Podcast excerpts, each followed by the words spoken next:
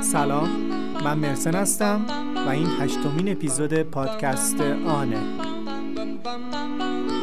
پادکستان پادکستی که توی هر قسمتش داستان واقعی آدم ها رو تعریف می‌کنیم و سعی می‌کنیم خودمون رو جاشون بذاریم Mr. Sandman, bring me a dream. Bum bum bum bum Make him the cutest that I've ever seen. bum bum bum bum Give him two lips like roses and clover. bum bum bum Then tell him that his lonesome nights are over. Sandman, I'm so alone. bum bum bum bum Don't have nobody to call my own. Please turn on your magic beam.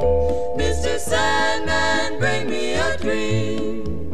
bum bum bum bum Bum, bum, bum, bum, bum, bum, bum, bum, bum, bum, Mr. Sandman, bring me a dream. Make him the cutest that I've ever seen. Give him the word that I'm not a rover. Then tell him that his lonesome nights are over.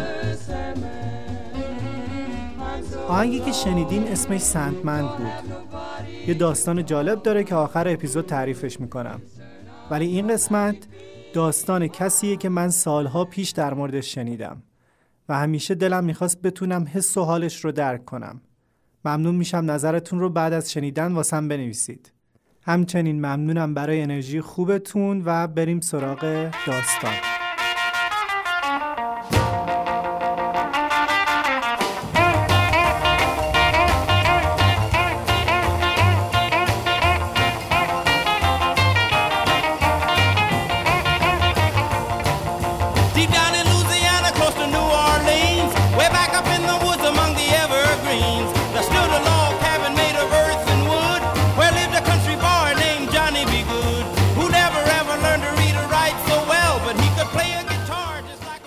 می‌خوام در مورد زندگیم باهاتون صحبت کنم.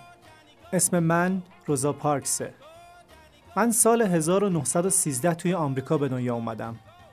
اتفاقی که برای من افتاد داستانی که می‌خوام واسهتون تعریف کنم حتی خودم هم نمی‌تونستم پیش بینیش کنم. حالا وقتی کامل تعریفش کردم منظورم رو متوجه میشین. یادم میاد سنم خیلی کم بود و با پدر بزرگم رفته بودیم مرکز شهر. مرکز شهری که من خیلی دوستش داشتم.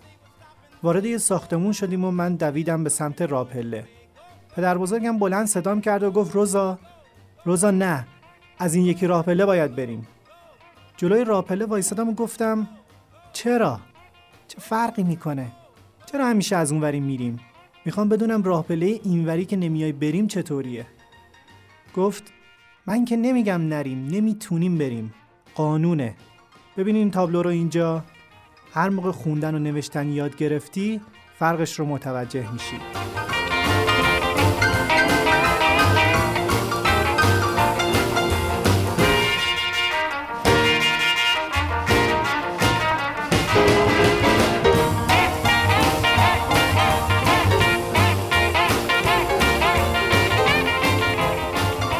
بذارین از اول شروع کنم.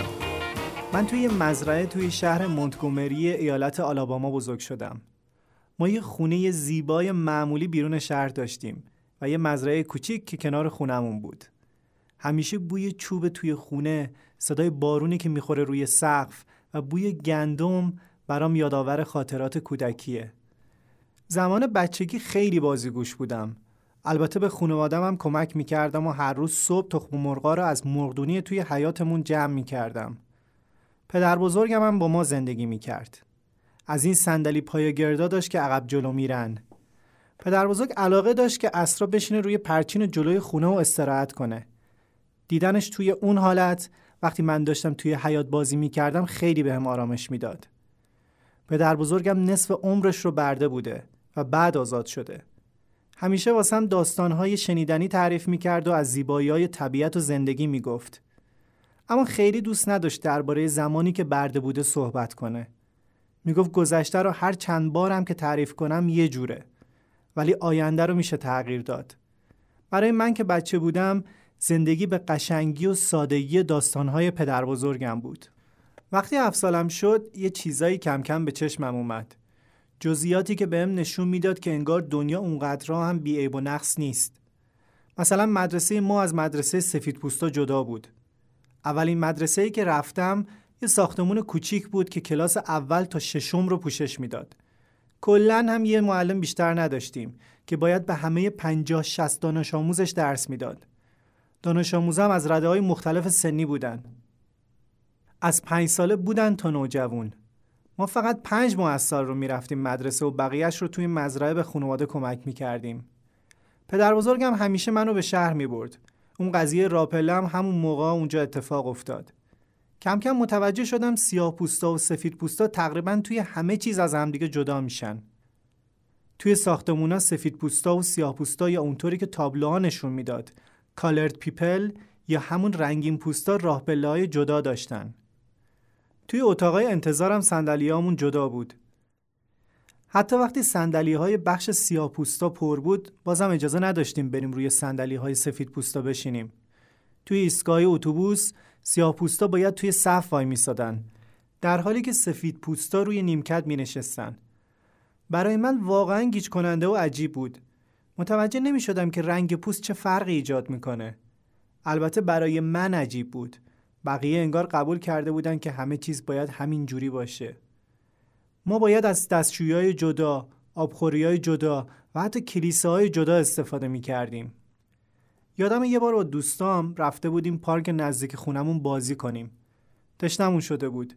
یکی از دوستام گفت که من شنیدم آب آبخوری سفید پوستا خوشمزه تره.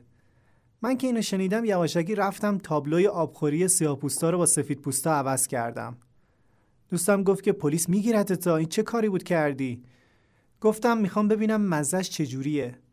دوستم یکم از آبخوری سفید پوستا آب خورد و گفت که اه بد مزه ترم هست که. منم خوردم. فرقی نداشت. داشتیم حرف می‌زدیم که یه آقای سفید پوست با سگش نزدیک شد. از آبخوری با تابلوی سفید پوستا آب خورد. ما هم ریز ریز میخندیدیم که نمی‌دونه داره از آبخوری برعکس آب می‌خوره. بعدش رفت سراغ آبخوری سیاه پوستا و دکمه رو فشار داد تا سگش از اون آب بخوره. سنم کم بود. ولی میفهمیدم که این درست نیست. حس می کردم تحقیر شدم. نفسم بند اومده بود. بدون خداحافظی با دوستام رومو برگردوندم و رفتم خونه.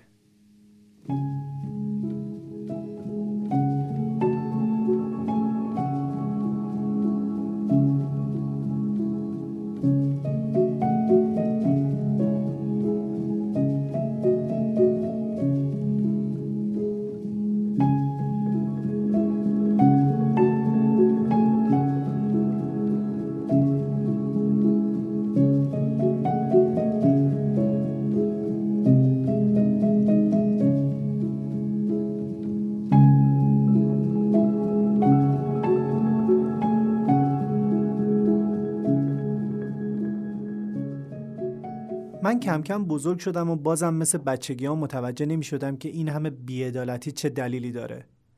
ولی دولت قوانین رو نوشته بود و به نظر می رسید کاری هم از ما بر نمیاد. منم مثل بقیه باهاش کنار می اومدم و دنبال دردسر نمی گشتم. از دستشویی سیاپوستا استفاده می کردم، از آبخوری سیاپوستا آب می خوردم و به کلیسای سیاپوستا می رفتم.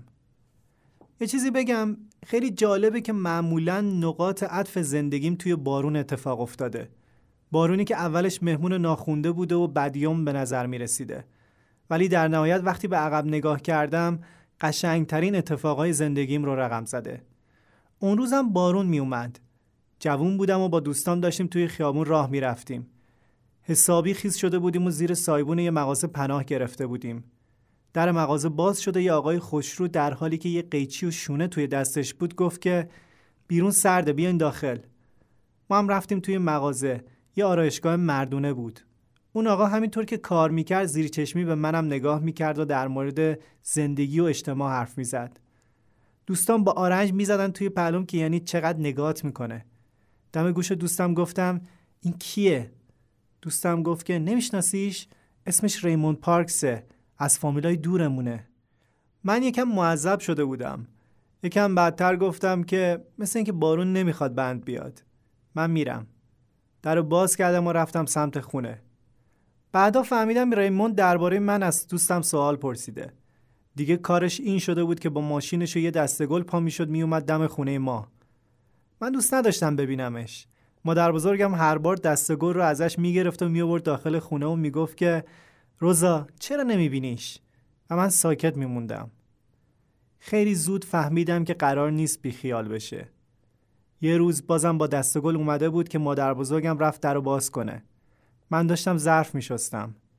در بسته شد. بلند گفتم که پیچوندیش مادر بزرگ؟ یه نفر پشت سرم گفت مادر بزرگ گفت بد نیست این دفعه خودم دست گل رو بهت بدم. سلام. من ریموندم. پام سوس شده بود و خجالت میکشیدم رومو برگردونم. بالاخره خودم رو جمع کردم و برگشتم گفتم سلام. خوش اومدی.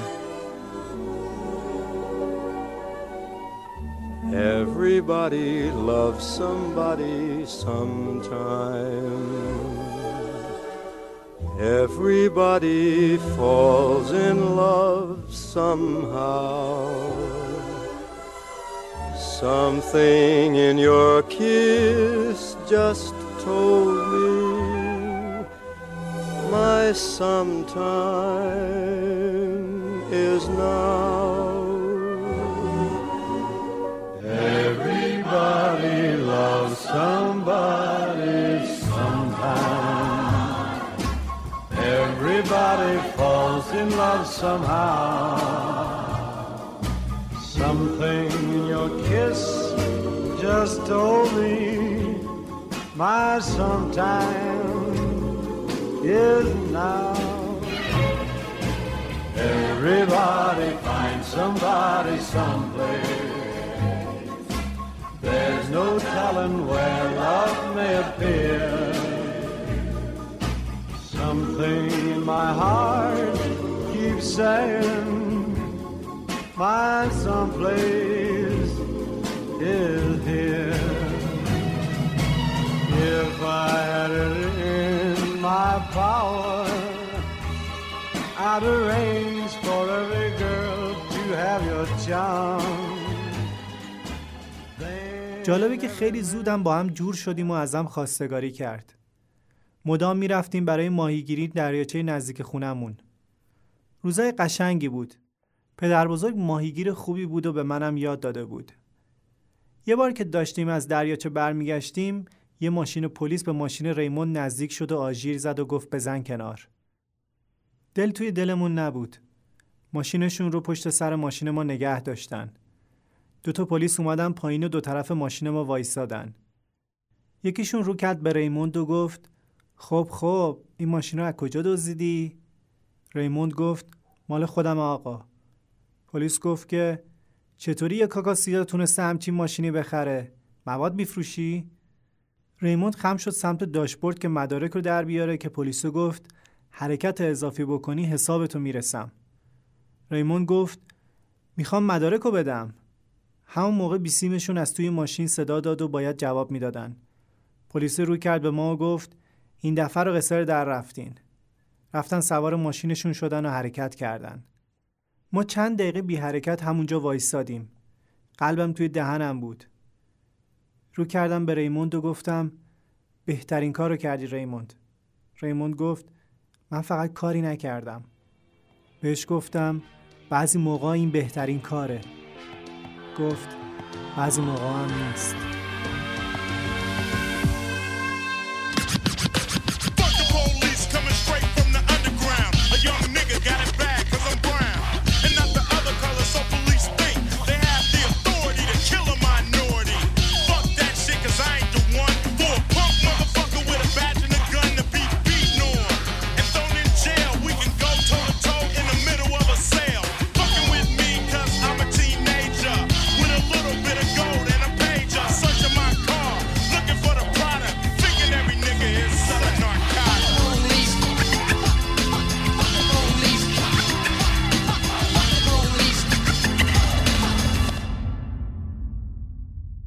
از اون روز به بعد همیشه ترس خاصی توی وجودم بود که وقتی پام رو از خونه میذاشتم بیرون میومد سراغم.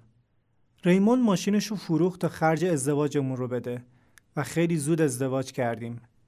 من یه کار توی لباس فروشی بزرگ پیدا کرده بودم. مشتری های اختصاصی داشتم و بعضیاشون اگه من نبودم خرید نمی‌کردن. هر روز با اتوبوس می‌رفتم سر کار. مثل همه سوار اتوبوس می شدم و می‌رفتم روی سندلی های عقب می نشستم. قسمت جلویی اتوبوس مال سفید پوستا بود. اگر قسمت سفید پوستا پر بود و یه سفید پوست سوار می شد باید صندلی رو خالی می کردیم تا اون بشینه. حتی اگه اون کسی که صندلی رو خالی می کرد مجبور می شد تمام راه رو سر پا وایسه. منم وقتی یه سفید پوست بالای سرم وای میستاد با ناراحتی بلند می شدم و جام رو بهش می‌دادم تا زودتر به کار و زندگیم برسم و مشکلی پیش نیاد. به واسطه دوستی که توی NAACP داشتم گاهی می‌رفتم به عنوان منشی توی دفترشون کار می‌کردم. NAACP تشکلی برای حمایت از حقوق رنگین پوستان بود. منم خوشحال بودم که گاهی به افرادی که بهشون ظلم شده کمک می‌کردیم. اونجا چند تا وکیل سفید پوست و سیاه پوست داشتیم که مشاوره می‌دادن. یکی از بدترین وظایفی که اونجا به عنوان منشی داشتم نصب یه پرچم مشکی جلوی در دفتر بود که روش نوشته شده بود امروز یک نفر رو لینچ کردن. هر موقع کسی رو لینچ می‌کردن اون پرچم باید نصب می‌شد. حالا لینچ چیه؟ وقتی یه عده به صورت خودسرانه به صورت فراقانونی با سر و صدای زیاد و در ملأ عام یه سیاپوست رو سچکش، شکنجه و در آخر از روی درخت اعدام می‌کردن و گاهی آتیش می‌زدن به اصطلاح می‌گفتن لینچ شده. اتهام فرد و اثباتش زیاد مهم نبود. فقط کافی بود در زمان غلط در مکان غلط باشی تا لینچ بشی. معمولا بعدش هم عکس می‌گرفتن و حتی به صورت کارت پستال برای همدیگه میفرستادن. فرستادن این کارت پستالا اونقدر باب شده بود که رئیس پست مرکزی مجبور شد ارسالش رو ممنوع کنه. اون پرچم گاهی برای من سنگین ترین جسم دنیا راه اتاقم تا دم در دفتر طولانی ترین مسیر دنیا و نصبش سختترین کار دنیا می‌شد.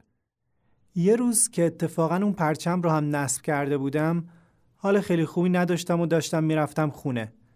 اون شبم بارون میومد. هوا گرفته بود. نشستم توی ایستگاه اتوبوس. انقدر ناراحت بودم که انگار اون ایستگاه اتوبوس جزی از دنیا نبود. اتوبوس رسید. توی حال خودم نبودم. حواسم نبود از در جلو سوار شدم. رنگی بوستا باید از در عقب سوار می شدن. سرم رو انداختم پایین و رفتم نشستم روی سندلی های عقب. راننده پا شد اومد بالای سرم و گفت چی کار می‌کنی؟ گفتم میرم خونه. گفت نه منظورم اینه که چرا از در جلو سوار شدی؟ گفتم چه فرقی می‌کنه؟ گفت فرقشو من میگم. یا پاشو برو پایین از در عقب سوار شو یا تا خونه پیاده برو. من به اطرافم نگاه کردم. احساس تنهایی می‌کردم. گفتم پیاده میرم. گفت بفرما. چترم و برداشتم و رفتم از در جلو برم پایین. لحظه پیاده شدنم راننده در و زد و چترم گیر کرد. من موندم زیر بارون. صد متر جلوتر در باز کرد و چترم رو پرت کرد بیرون. چترم پاره شده بود. هشت کیلومتر زیر بارون پیاده برگشتم خونه. خیس شده بودم. وقتی ریمون ماجرا رو فهمید گفت تا بوده همین بوده. گفتم چون قبل از این بوده پس یعنی درسته؟ گفت که دارم میگم همیشه همینطور بوده خودتو ناراحت نکن. گفتم که تا اونجایی که من می‌دونم رنگ سکه‌ای که من میدم برای استفاده از اتوبوس با رنگ سکه‌ای که سفید پوستا استفاده می‌کنن یکیه. هیچ وقت هیچ وقت چهره اون راننده رو فراموش نمی‌کنم.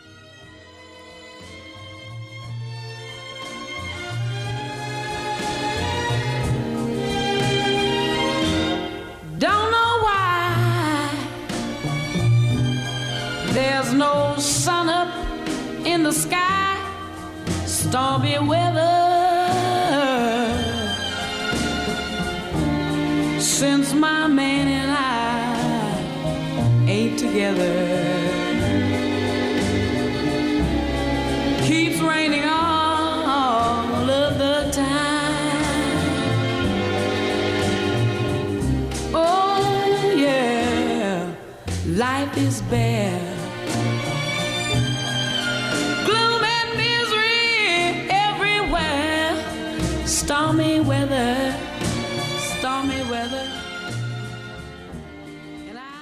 اما داستان از اونجا شروع شد که تقریبا ده سال بعد یه روز معمولی سر کار یعنی همون فروشگاه لباس داشتم مشتری ها رو راهنمایی می کردم.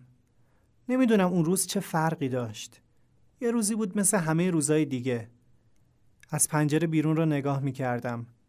با اینکه اول دسامبر 1955 بود و یه 25 روزی تا کریسمس مونده بود ولی حال و هوای خیابونا داشت تغییر می کرد. بیرون فروشگاه چراغای رنگی نصب شده بود و اون شبم حسابی داشت بارون میبارید و شیشه فروشگاه رو میشست. مردم با خنده و شادی پالتوشون رو میکشیدن روی سرشون و با کیسه های خریدشون میدویدن بیرون. من از دیدن مشتریا لذت میبردم. چشمم به یه خانم سیاپوس افتاد که یه کاغذ توی دستاش بود. اومده بود کفش بخره. کاغذ رو داد به یکی از کارکنان فروشگاه. اون کاغذ رو که دیدم یاد یکی از روزای ابتدایی مدرسه افتادم که یکی از دوستان با خودش یه کاغذ آورده بود که روش دوتا پا کشیده شده بود. ازش پرسیدم این چیه؟ گفت مگه تا حالا خودت کفش نخریدی؟ منم کمی منمن کردم و گفتم نه. چه ربطی داره؟ اگه خودت میری پس چرا پاهات رو کشیدی روی کاغذ؟ گفت به خاطر اینکه ما رنگین پوست هستیم توی مغازه نمی‌تونیم لباسا رو امتحان کنیم. صاحب مغازه کفش رو می‌ذاره روی جای پای روی کاغذ و اگه سایزش درست باشه میخریمش. تا توی این فکر بودم کارمند با کفش برگشت و به اون خانم گفت که این سایزتونه و اون خانومم با خوشحالی پول رو پرداخت کرد و رفت. نمی‌دونم چرا من عادت نمی کردم به چیزی که سالها باهاش بزرگ شده بودم. کمی بعد ساعت کاریم تموم شد. حسابی خسته بودم. پالتومو برداشتم و قدم زنون حرکت کردم به سمت ایستگاه اتوبوس. ویترین مغازه ها رو نگاه می کردم و داشتم فکر می کردم که چه هدیه ای برای کریسمس ریموند بخرم. همزمان داشتم به این فکر می کردم که برسم خونه کفشامو در بیارم و پاهام رو ماساژ بدم. رسیدم به ایستگاه اتوبوس و چند دقیقه منتظر موندم تا اتوبوس رسید. وقتی سوار اتوبوس شدم نمی‌دونستم قرار کاری رو بکنم که اون روز کردم. از پله ها اومدم بالا. سرم رو چرخوندم به جلوی اتوبوس و همون لحظه راننده رو شناختم. همونی بود که سالها قبل من رو از اتوبوس پیاده کرده بود. یه لحظه مکس کردم. واقعا دلم نمی‌خواست با اون اتوبوس برم ولی دیگه سوار شده بودم. اتوبوس پر از مسافر بود. روی صندلی جلوی ردیف سیاپوستا نشستم. می‌شد یه ردیف قبل از ردیف سفید پوستا از پنجره خیابونا رو نگاه می‌کردم. اتوبوس توی خیابونای رنگ رنگی و خیس جلو می‌رفت. تا اینکه توی ایستگاه سوم ایستاد. جلوی سالن سینمای امپایر. به تابلوی سردر سینما نگاه کردم. تازه فیلم امن الون یا یک مرد به تنهایی اکران شده بود. و خودم گفتم خیلی وقت سینما نیومدم. باید بیایم با ریمون ببینیمش. توی این فکر بودم که سرم رو چرخوندم و دیدم بخش سفید پوستا پر شده. همون لحظه یه خانم سفید پوستم از در جلو سوار شد. به پشت سرم نگاه کردم دیدم بخش سیاه پوستا هم پره. اون خانم پول بلیت رو پرداخت کرد و کمی مکس کرد.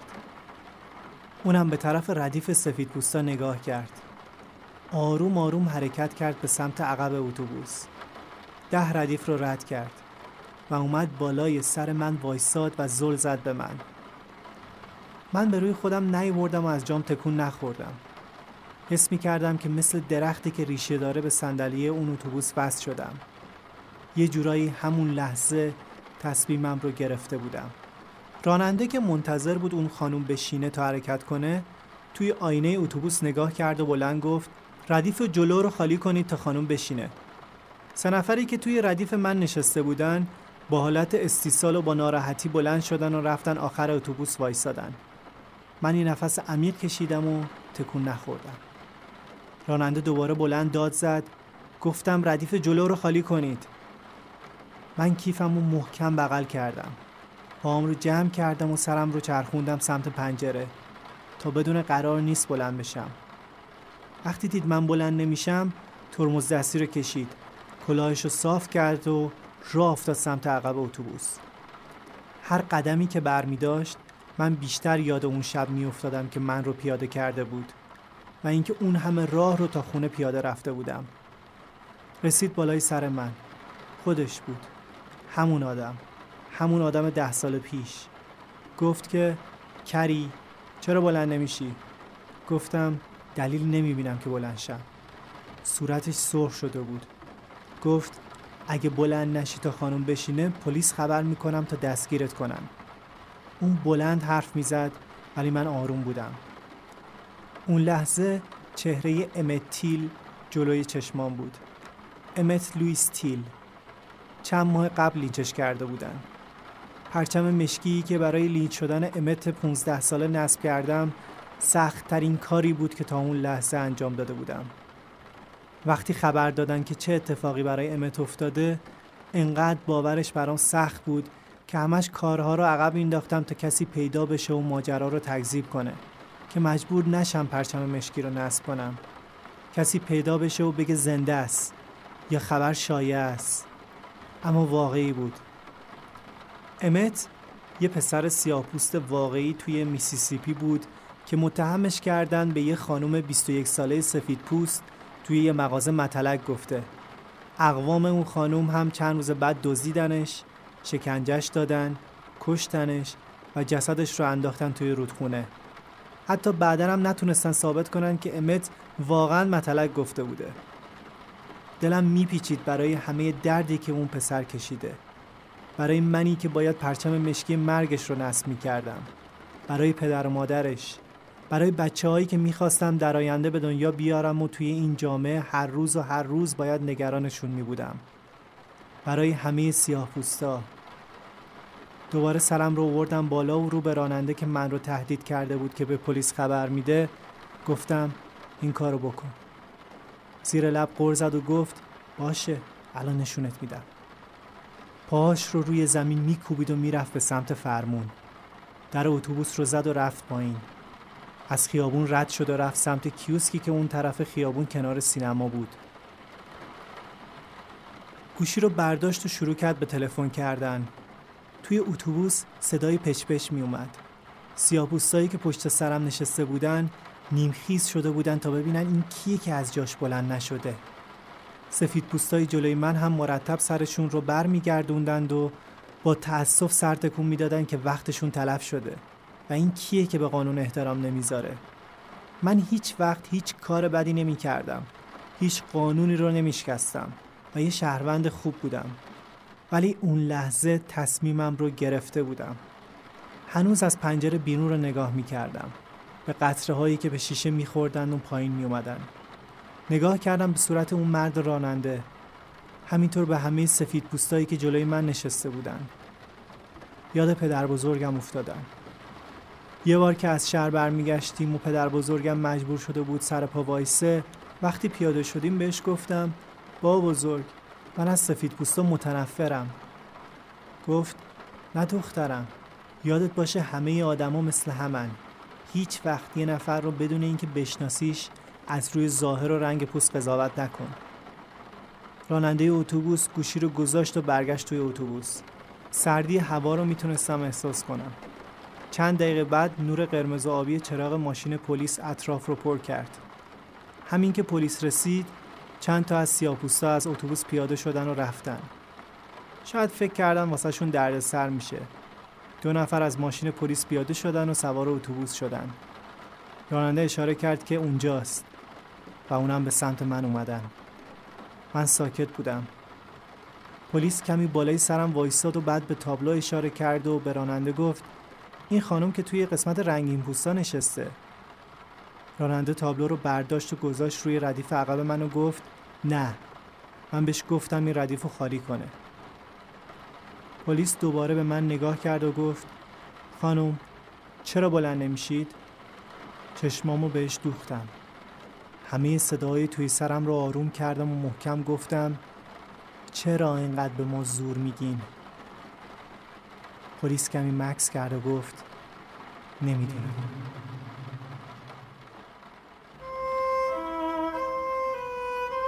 نمی‌دونم. نمی‌دونم. می‌دونم نمی‌دونم. نمی‌دونم. نمی‌دونم. نمی‌دونم. نمی‌دونم.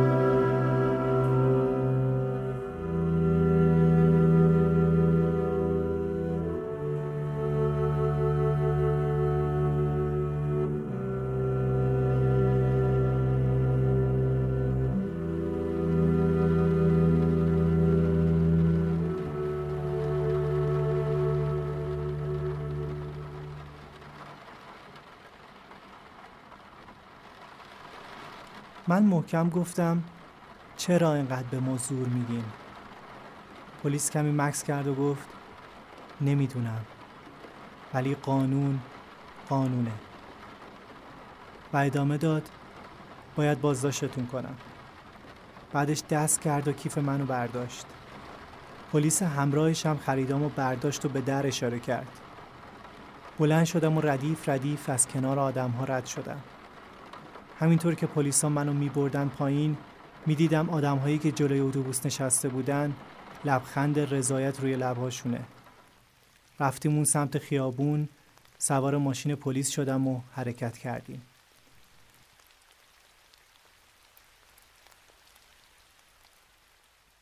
خیلیا بعدش گفتن که من از سر جام بلند نشدم به خاطر اینکه خیلی خسته بودم. درسته. روز خیلی طولانی بود و بدنم درد می کرد. ولی این دلیل کاری که کرده بودم نبود. من از تسلیم شدن خسته شده بودم. خسته شده بودم از اینکه به خاطر رنگ پوستم مثل یه شهروند درجه دو با هم رفتار بشه. من رو به یه پایگاه پلیس بردن. خانوادم با چند تا واسطه و یه وکیل بالاخره تونستن با هم تماس بگیرن. همون شب آزاد شدم و قرار شد دوشنبه هفته بعد دادگاهم برگزار بشه.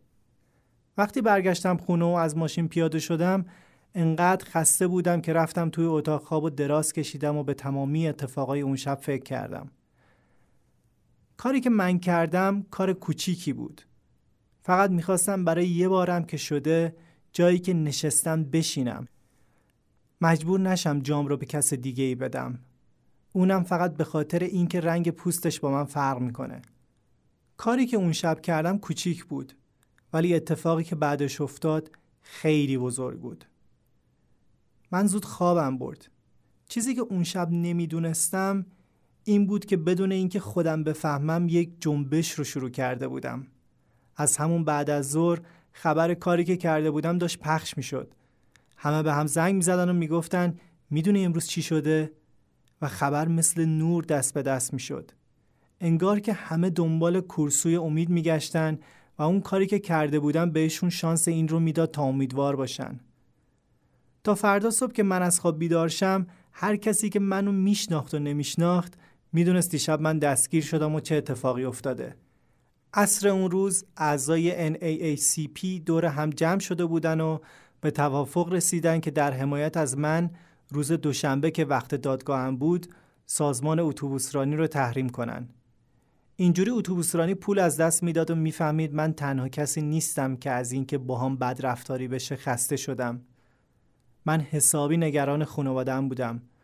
مرتب به خونمون تلفن‌های تهدیدآمیز می‌شد و تمامی پنجره ها رو با چوب پوشونده بودیم تا اعضای KKK یا کوکلاکس کلان یا گروه همبستگی برتری نژادی سفید بهمون حمله نکنن بالاخره دوشنبه شد و رفتیم دادگاه بیرون دادگاه حدود 500 نفر وایستاده بودن و داخل دادگاه هم پر پر بود. نکته جالب اینه که من اولین نفری نبودم که به خاطر بلند نشدن از صندلی اتوبوس دستگیر شده بودم. حداقل دو زن دیگه در ماهای پیش از اون دستگیر شده بودن. ولی داستان من به سرعت پخش شده بود و برای همه جالب بود که در انتها چی میشه. دادگاه کلا سی دقیقه طول کشید. چند نفر به دروغ توی دادگاه شهادت دادن که اون شب قسمت سیاه‌پوستا تقریبا خالی بوده و من به ام صندلیم رو عوض نکردم. دادگاه من رو به پرداخت 10 دلار جریمه و 4 دلار هزینه دادرسی محکوم کرد. جمعاً 14 دلار. که البته اون موقع پول زیادی بود. ولی مهم نبود. حالا دلیلش رو واسهتون میگم. فردای روز دادگاه سهشنبه وقتی از خواب بیدار شدم احساس سباکی می کردم. بلند شدم و رفتم توی آشپزخونه تا صبحانه آماده کنم و برم سر کار. از پنجره بیرون رو نگاه کردم و صحنه عجیبی رو دیدم. پرده رو زدم کنار و دیدم آدم های زیادی دارن پیاده روی می‌کنن تا برن سر مزرعهشون یا سر کارشون. بینشون سفید پوستم بود. عجیب بود. با اینکه تحریم فقط دیروز بود اما انگار همه تصمیم گرفته بودن که ادامش بدن. تون آماده شدم و با همسایه هماهنگ کردم تا وقتی داره میره به شهر من رو هم تا یه جایی برسونه.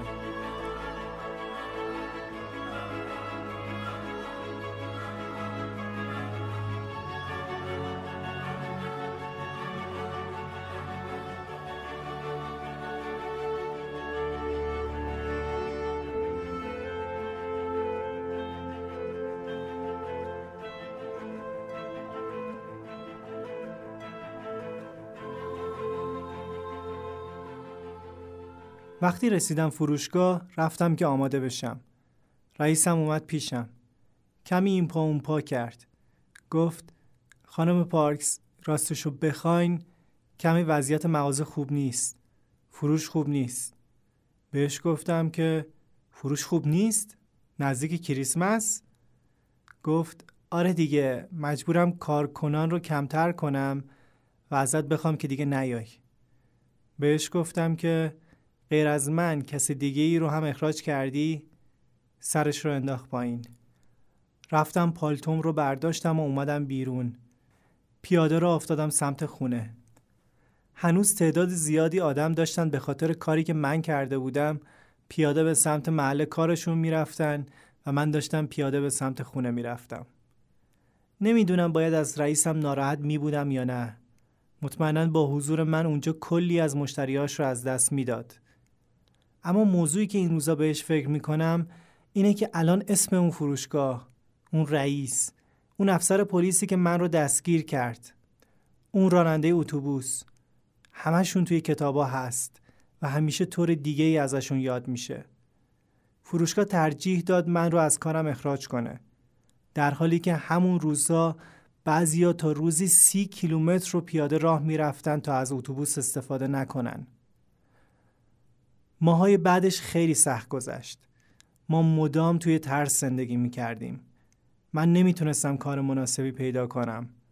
اما همون روزا چل هزار سیاپوست مونتگومری و بعضی از سفید پوستا دیگه از اتوبوس برای رفتن به سر کار یا مدرسه استفاده نمی کردن.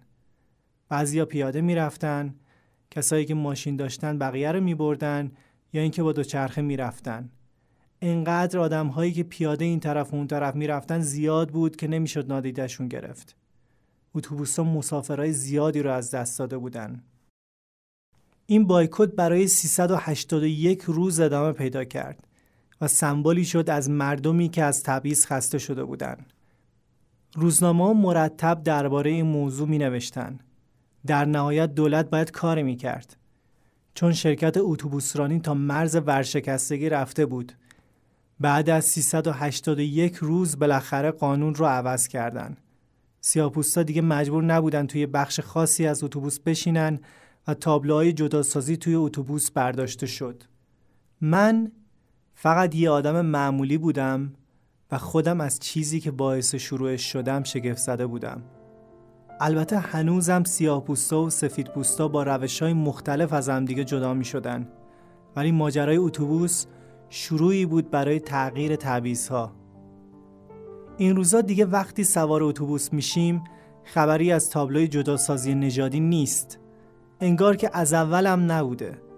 چیزی که پنجاه سال پیش یه حقیقت پذیرفته شده بود این روزها حتی فکر کردن بهش هم مسخره به نظر می‌رسه. با اینکه امروزه قوانین تغییر کرده ولی هنوز هم خبرهایی مثل خشونت پلیس از روی تبعیض رو هر روز میشه شنید. شاید تغییر قانون سخت بود ولی یه روز بالاخره اتفاق افتاد. ولی عوض کردن فکرها گاهی خیلی خیلی سختره و البته کار مهمتریه.